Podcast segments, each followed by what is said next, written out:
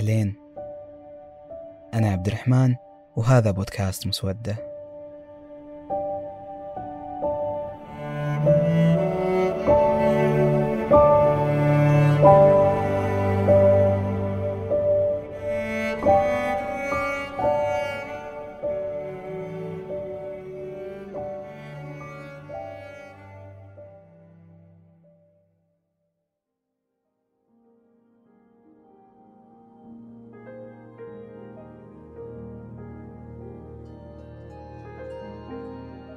آمل أن أنجح في عبور الحدود.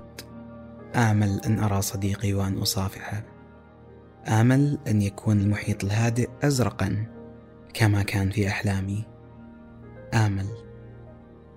كلمات قالها مورغان فريمان في نهاية فيلم شوشانك ريدمشن في طريق سفره لصديق فترة سجنه اللي استمرت أربعين سنة واللي كان فيها الأمل صديقهم الثالث. I hope I can make it across the border. I hope to see my friend and shake his hand. I hope the Pacific is as blue as it has been in my dreams. I hope.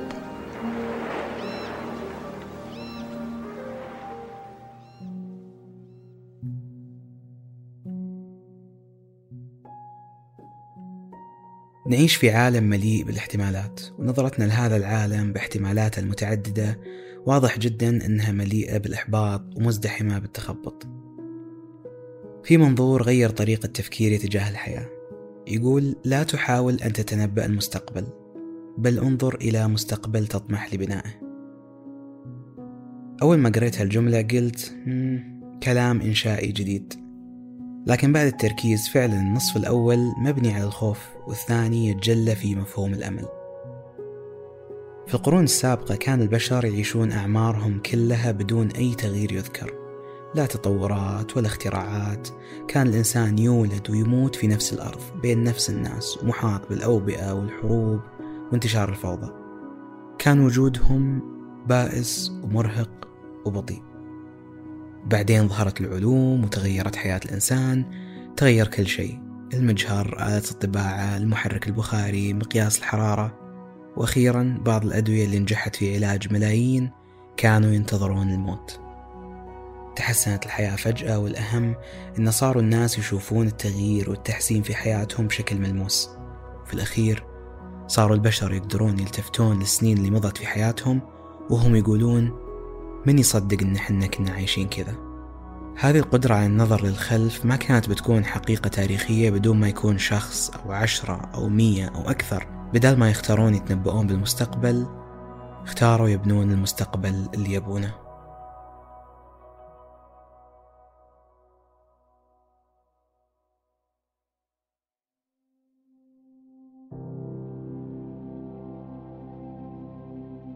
تعريفنا للأمل زي أي شيء غيره بيختلف من شخص لشخص وكأنك تشوف مضلع له جهات لا متناهية سألنا أصدقاء مسودة وش يعني لكم الأمل؟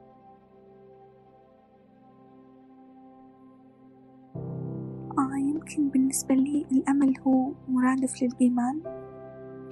أملي إن بكرة أفضل من اليوم يعني إيماني بأن الله معي وراح يعطيني يوم أجمل. راح يفتح لي باب أحلم إنه يفتح من زمان. الأمل عندي مرادف للحلم برضه أحلم وأنا كلي أمل إن أحلامي راح تتحقق.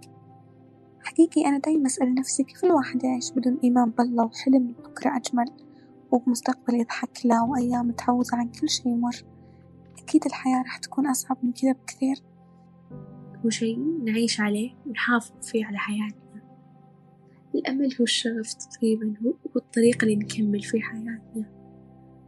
أيضا هو اللي يساعدنا نتقدم ونعمل ونجاهد ونحب نفسنا بالقدر الكافي اللي نحب فيه الناس. شعور الأمل لما يكون فوق كم كبير. ويجي من يخفف عنك. لما يكون يومك سيء ويجي من يحاول يغيره إلى يوم أسعد. الأمل بالنسبة لي أشياء كثير. ما تنحصر على موقف أو قصة. الأمل موجود والأمل نقدر نقول إنه مثل البحر اللي للحين ما عرفنا عمقه. فلسفتي شوي ممتدة من عهد الأصدقاء. يعني لو أقدر أوصف الأمل جملة أو بعبارة بقول إنه مثل جبر خاطر لأرواحنا المنهكة بعد يوم طويل أو موقف معين. وبصراحة مواقفي مع الأمل جدا كثيرة وجميلة. بس الشيء الوحيد اللي تعلمته من الأمل أو الدرس اللي علمني إياه الأمل أني لازم أكون على يقين تام بحدوث الشيء حتى لو كان بعد فترة. أن الأمل هو محطة الانتظار المنقذة. يعني هو محطة الإنقاذ. هو الأبواب اللي في الوقت بدل الضايع تجيك أو تنفتح لك. أحس أن الأمل شعور دائما يأتي بعد العتمة كأنه هبة من الله تعالى لتطمئن وترتاح قلوب العباد. وعللوا النفس بالآمال أرقبها ما ضيق العيش لولا فسحة الأمل. بكل بساطة الأمل هو إيمان متبوع بنية. ومهما اختلفت نظرتنا له بيظل الحافز الأكبر في حياة الكثير واللي حياتهم كانت ولا زالت في كثير من اللحظات يغمرها القنوط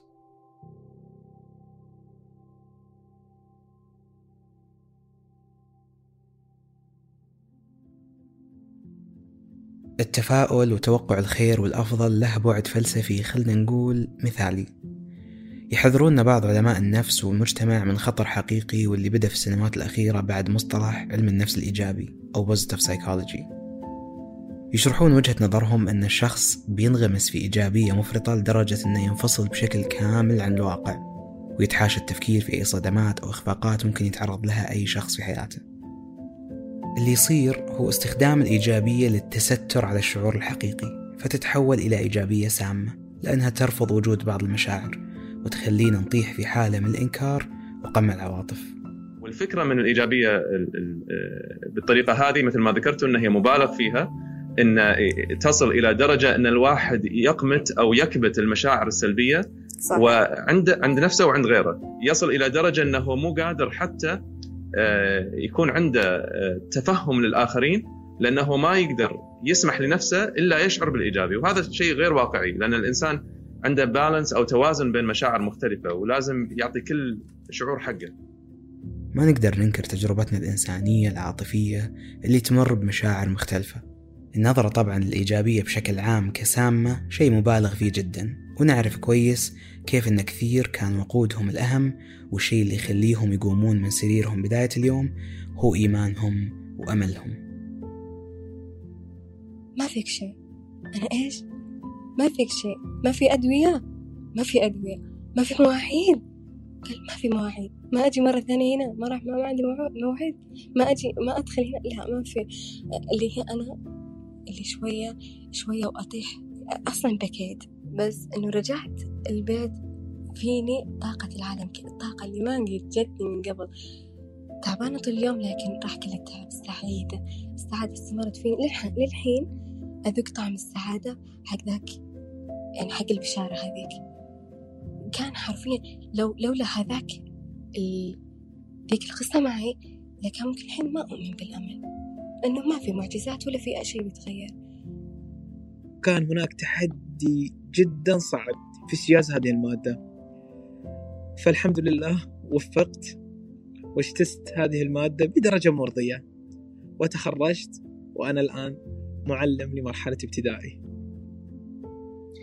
الإحساس اللحظي لهالشيء مميز جدا ودائما ما كان يعزز داخلي أمل إنه زي ما هالموقف عدى بتعدي كل الأشياء بعد كذا أظن أصعب شعور في الدنيا هو فقدان الأمل.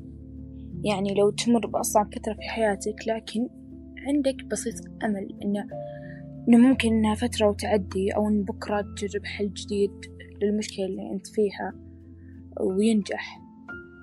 خلاص الأيام تعدي عليك خفيفة في انتظار ما يحملها المستقبل في انتظار إيش ممكن يصير بكرة. بس أول ما تفقد الأمل كل الأيام راح تتحول اليوم واحد حزين ما له نهاية تحاول تتخلص منه بس ما تقدر.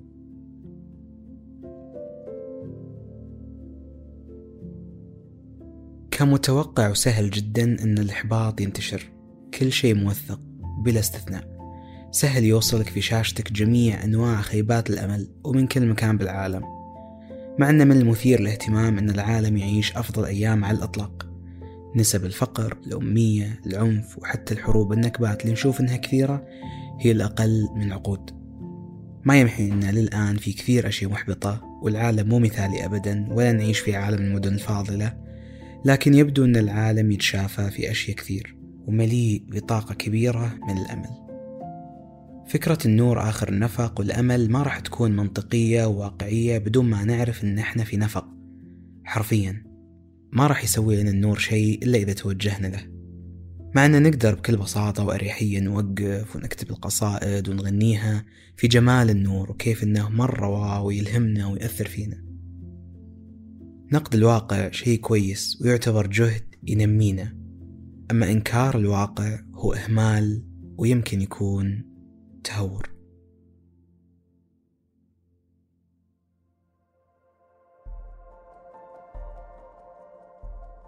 أخيرا زي ما أن ما في شيء مستحيل في أشياء كثير صعبة ولأن وصولنا لمرحلة اتزان بين إيماننا بالأمل وبين واقعيتنا في حياتنا وأهدافنا يعتبر تحدي نفسي حقيقي. يمكن يكون بينهم شعرة. ويمكن هذا هو سبب الانقسام بين المتفائلين والمتشائمين وبين اللي ينتظرون الفرح واللي يستبعدونه. لكن رجائنا الوحيد أن نشوة تخيلنا لحظة هطول مطر سحابة صيفنا ما يخلينا ننسى أو نتناسى شيء مهم جدا.